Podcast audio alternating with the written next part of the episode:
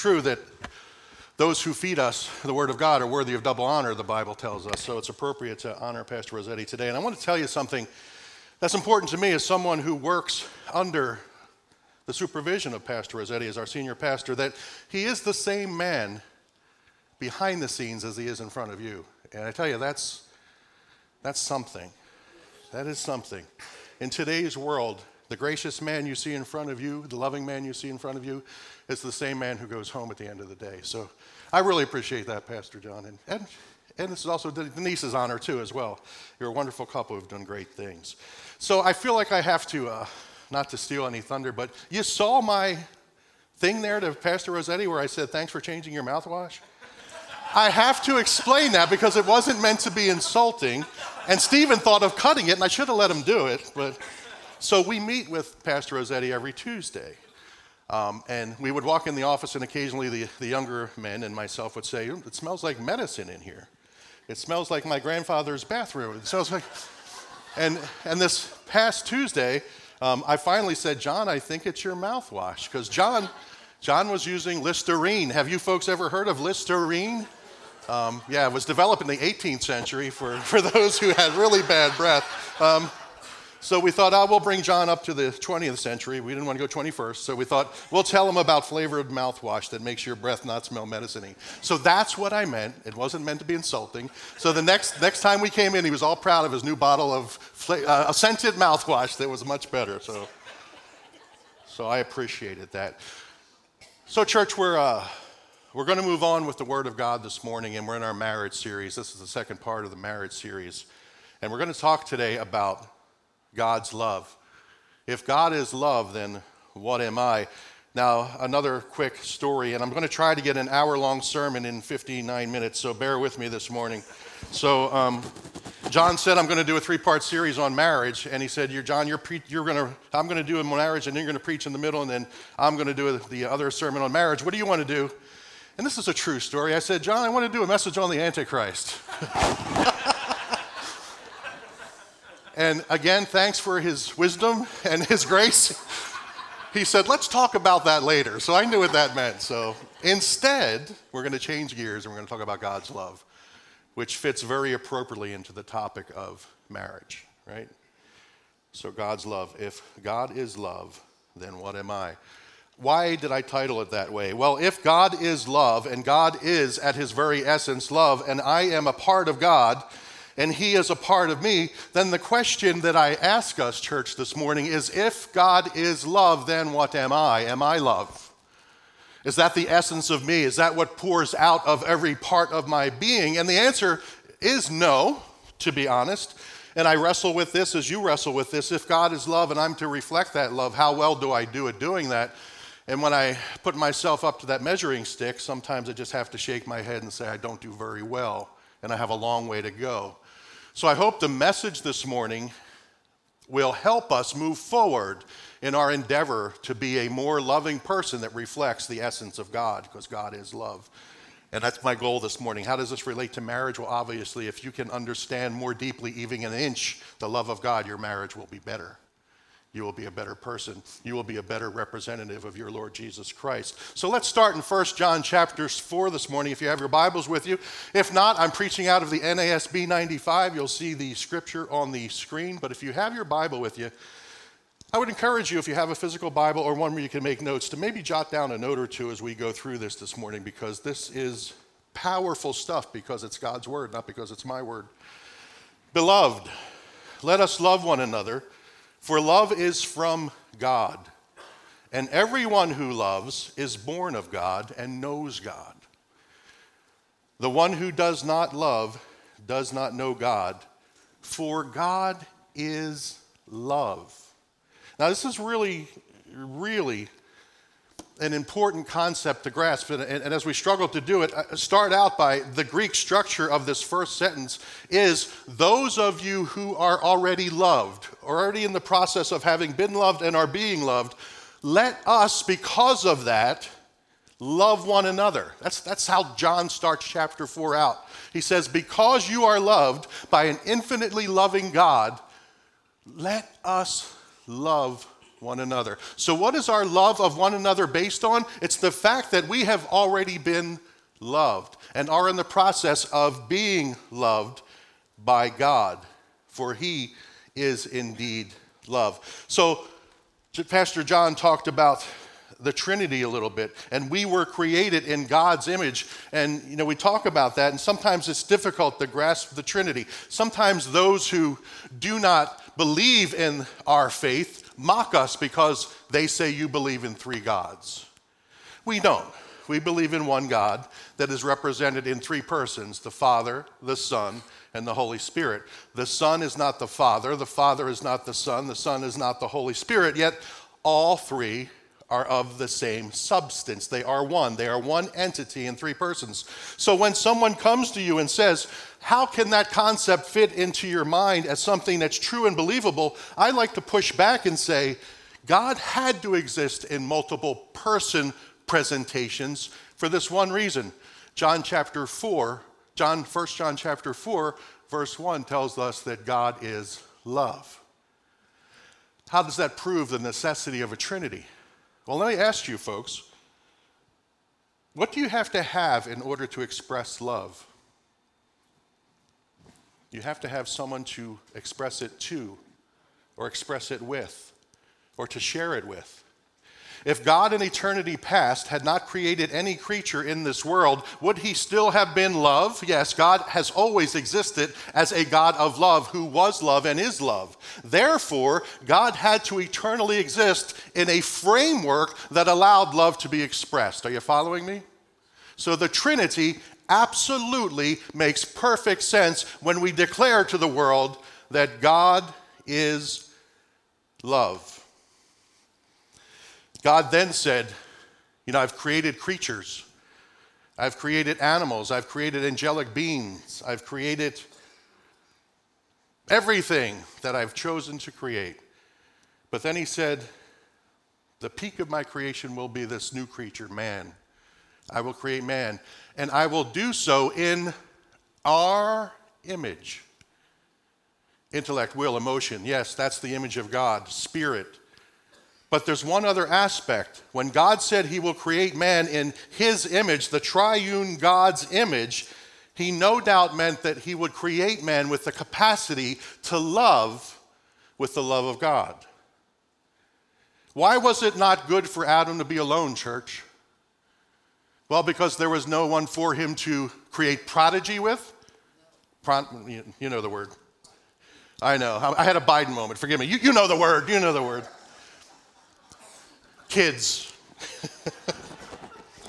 yes, but it was because he had no one to express love with.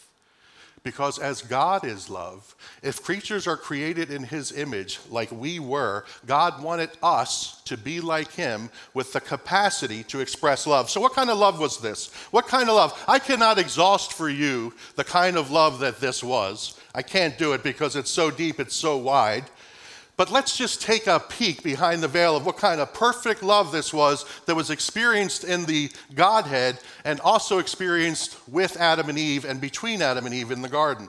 A perfect love can only be expressed in relationship. A relationship without any concept of harm or fear or rejection or punishment. It can only be expressed in a place of safety and complete acceptance, a place where there's a sense of being valued, of being cherished, of feeling completely adequate, a willingness to submit to one another without hesitation. That is the framework in which perfect love can be shared with another. And God created Adam and Eve to be receivers and givers of that perfect love to Him and to each other. When God came to visit Adam and Eve in the cool of the day, Adam and Eve were not ashamed and they were not afraid. When God came in the cool of the day to visit Adam and Eve and they were naked before him, they stood before him, feeling adequate, feeling fully accepted, feeling fully able to stand before a holy God in their nakedness, in the true expression of who they were. And they, when they heard him coming in the cool of the day, did they run and hide in the beginning? They looked forward to it for the expression of love that they shared with him, for the relationship that he wanted with them and wanted to have with them for eternity. It was a perfect love in a perfect setting. But what happened, church? Know what happened, and I want to reiterate this. I want to make sure we know this. We, have taught this in our marriage classes. You've had me tell it to you if you've ever been in marriage training or counseling with me. Something happened at the fall that Genesis, Genesis tells us about that ruptured the perfect love that God had for you and I. Man sinned against him, and two things entered the world, two sins entered the world that ruptured the love that God wanted to share with us. And those two sins were fear and shame. Genesis chapter 2 tells us that before the fall, Adam and Eve were naked before God and they were not ashamed. When they fell and they hid, what did they say? We were afraid of you and we hid ourselves because we realized we were naked. And the concept is that now we are ashamed. So when God came in the cool of the evening after the fall, there was fear that entered into the relationship. There was fear and trepidation that entered into the relationship that has no place in perfect love. Fear has many words to describe it in the Bible. The fear of God is a healthy thing, it's a good thing. That's not a sin. The fear that entered in at the fall was an unhealthy fear. It was an unpleasant emotion caused by the belief that someone or something is dangerous likely to cause pain or threat. That type of fear entered into relationship between a loving God and his people. Can you see that, church? The belief that someone or something is dangerous, likely to cause pain or threat. Did Adam and Eve have reason to feel God, fear God coming in the cool of the day after they had fallen? Yes, because he said they would surely die. He said they would be punished. He said there will be consequences for this fall. What about shame? Shame. Shame is the unpleasant, self conscious emotion often associated with negative self evaluation, motivation to quit, and feelings of humiliation. Adam and Eve could no longer stand before a holy God and feel adequate. They could no longer stand before a loving, holy God and feel unashamed, church. And this was awful. So now we get into what has God done to reconcile this situation. 1 John chapter 4, verse 9. By this, the love of God was manifested in us. That God has sent his only begotten Son into the world so that we might live through him. In this is love, not that we loved God, but that he loved us and sent his Son to be the propitiation, the payment, the satisfaction for our sins. Beloved, if God so loved us, we also ought to love one another. So let's back up a little bit here. By this, the love of God was manifested in us. What does that mean, manifested? By this, God's love was demonstrated in us. Something that God did demonstrated his love in us and the fact that it was manifested, laid out before us to see and to experience and accept. And I tell you, church, this is an important point and I've talked about this concept with several of you. Does God love the angels the same way he loves you?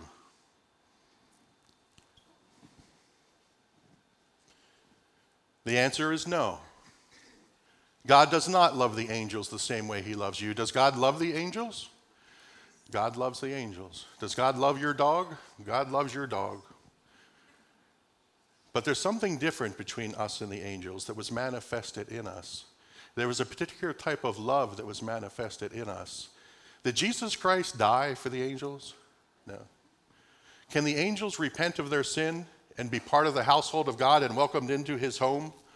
No. Only we can. Of all the creatures of the universe, only you and I have the privilege of having this intimate type of love that God only holds available for a few, and that's humanity. Not for the angelic beings, not for the seraphim, not for the cherubim, not even for the archangels. Because that love of Christ dying on the cross was not manifested in them. By this love, God has manifested in us that God has sent his only begotten Son into the world so that we might live through him. And this is love, not that we love God, but that he loved us. Why did he do that, church? What also is different than us and the angels?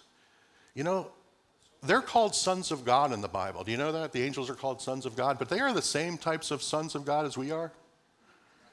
No, no.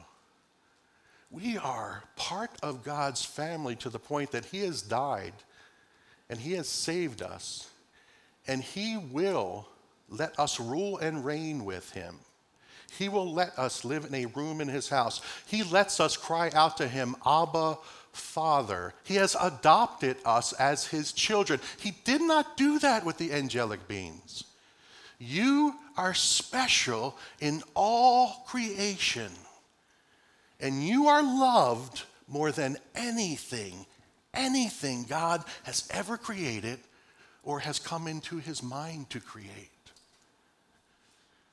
If that does not have an impact, beloved, to cause you to love, then you don't know who you are. You are loved by an infinitely loving God who wants to live with you forever. He no longer wants to visit you in the cool of the day. He wants you to be in the room next door. He wants you to be sitting next to his son on the throne. And these are incredible words to say, but they're all in the Bible. They're all in the Bible. So, how do we get there? How do we overcome this shame and fear? How do we get into the Master's house? How do we get into this relationship that has been set beside for eternity just for us? How do we do it? We do it through the shed blood of Jesus Christ in no other way. Hebrews chapter 12 tells us, Therefore, since we have so great a cloud of witnesses surrounding us, let us also lay aside every encumbrance and the sin which so easily entangles us, and let us run with endurance the race that is set before us, fixing our eyes on Jesus, the author and perfecter of faith, who for the joy set before him endured the cross, despising the shame, as he sat down at the right hand of the throne of God. What did Jesus Christ endure for you and me? The shame that we brought upon ourselves. Did he endure the fear that we brought upon ourselves, church? Was Jesus afraid? Well, John, you're getting into blasphemous territory by saying that the Christ may have been afraid. Remember the definition of fear I gave you. It wasn't an unhealthy, it wasn't a healthy fear of God. The fear that is described in the fall is the fear of a broken relationship. Adam and Eve hid themselves in the garden. It's not hard to leap to the Garden of Gethsemane, where Jesus sweated blood for fear of the broken relationship that would eventually come just a short time later.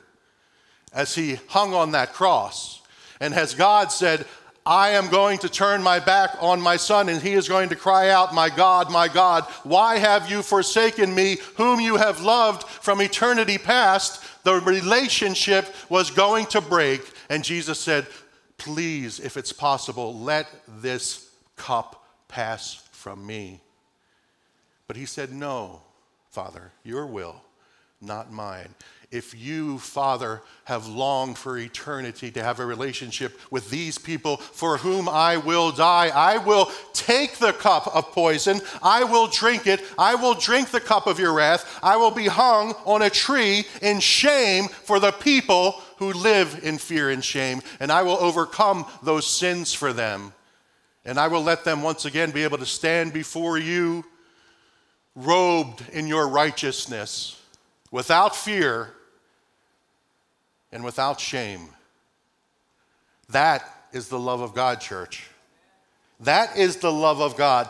Beloved, those of you who are already loved, out of knowledge of how you have been loved, love others. 1 John chapter 4 verse 15. We go on. Whoever confesses that Jesus is the Son of God, God abides in him and he in God. We have come to know and have believed the love which God has for us. God is love, and the one who abides in love abides in God, and God abides in him. Church, I want to focus on verse 16. We have come to know and have believed the love which God has for us. Church, have you come to know this love? Are you experiencing this love? Are you so deeply grateful to your Lord for his sacrifice that you cannot help but forgive the sins of others because your sins have been washed clean? Have you come to know the price that was paid for you? Have you come to, in your mind, try to grasp even a little bit the cost of ripping apart the Father and Son so that the temple curtain could be ripped apart? Have you thought of the cost? One ripping exchanged for another. And thank God he was able to do it, to live a sinless life and to wash us clean. Have you come to know that? And have you come to believe it? Two different things. The demons know that Jesus died for us. The false prophets even know that Jesus died for us. Have you come to believe that he died for you? Well, John, of course I believe the facts. I don't care if you believe the facts. I do. I do care if you believe the facts. But have you taken hold of those facts and said, I trust him. I will live in his love. No matter how painful or hard that may be in a fallen world, I will live in the love of Christ. You have to take fact, you have to take hold of the facts and you have to believe them for them to be real in your life. There's no other way to show the love of God. By this, love is perfected with us, so that we may have confidence in the day of judgment. Now, listen to this, church. Listen to this. Because as he is, so also are we in this world. So as he is, so also are we in this world. What on earth does that mean? What in heaven does that mean? As he is. How is Jesus now? Jesus is resurrected. He paid for our sin, and on the third day, church, he rose again, and he was reconciled with the Father with whom he had that relationship in eternity past and he stands before the Father, no longer hanging on a tree, no longer hanging there in shame, naked on the cross. No longer does the Father have to turn his back on the Son because there is reconciliation. All creation shouts for joy that Jesus was resurrected on the third day, and so should we because our shame and our fear before the Father, before the Christ, before the Holy Spirit has been washed away. And we can stand before him in robes of white without stain, without blemish. And I know as well as you do that it's a sanctifying journey to get to the final stage of our blessed hope. I know that as well as you do, but I need to start living that life now. I need to start pouring out that love now. I need to start being appreciative of the love of God now so I can be prepared. So I can be prepared to say thank you I've done everything I could with what you've given me the power to do. Yes, I fell, but I appreciated and I believed and I came to know more each day the depth and of your love because church we will never plumb the depths of his love. And don't think I'm standing here trying to tell you we can because we cannot. We don't know how deep the Father's love is for us. We don't know, but we can get a little bit more knowledge each day as we interact with others and as we forgive them and love them and have patience with them and bear with their burdens and pour out the love of Christ on them, even though they don't deserve it. And that's so hard. It's so hard. We love because He first loved us, church. Whoever claims to love God yet hates a brother or sister is a liar. If you claim to love God, but you hate a brother or sister, you are a liar. Oh, how this convicts me. Oh, how this convicts me. There are people in my heart that I have hatred for. There are people in my heart that I have not forgiven. And no, there are people who haven't asked them for forgiveness, and I can forgive them, but still not have them forgive me. There are pains in my heart for my hardness. And I had to consider this. Whoever claims to love God yet hates a brother or sister is a liar. And don't get me wrong, we can have things against each other that are legitimate. But when it starts to burn with us and how we can get back at somebody or how we can hurt somebody for the hurts that they've given us, it becomes sin. It becomes sin when it becomes our retribution and not God's. Does that make sense? I need the love even my brother who doesn't deserve an ounce of my love, because I didn't deserve an ounce of his blood. I didn't.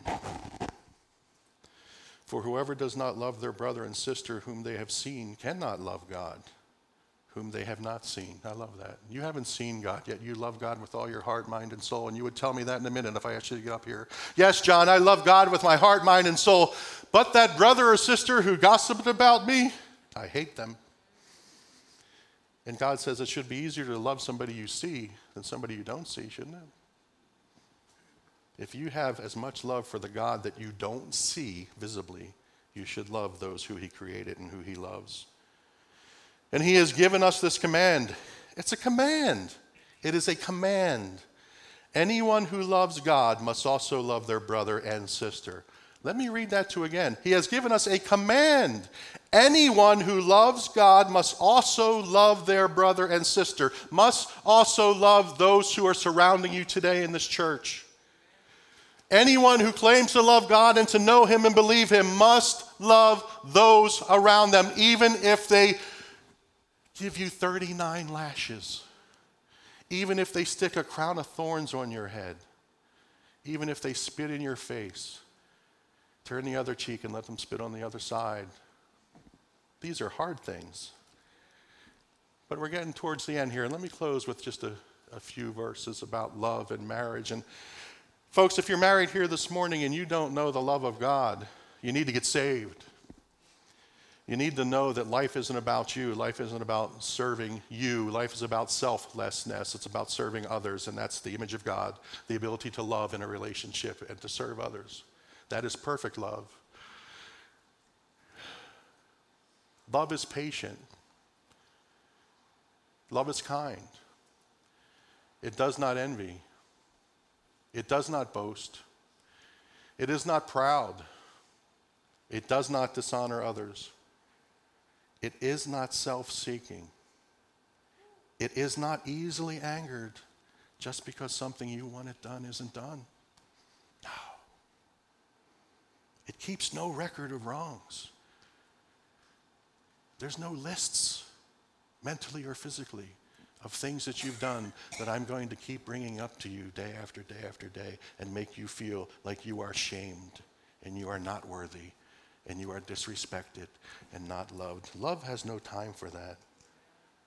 Love does not delight in evil, but rejoices with the truth. And what's the truth, church? That Jesus Christ died for you so that you could know love and you could love others. Love rejoices in that truth.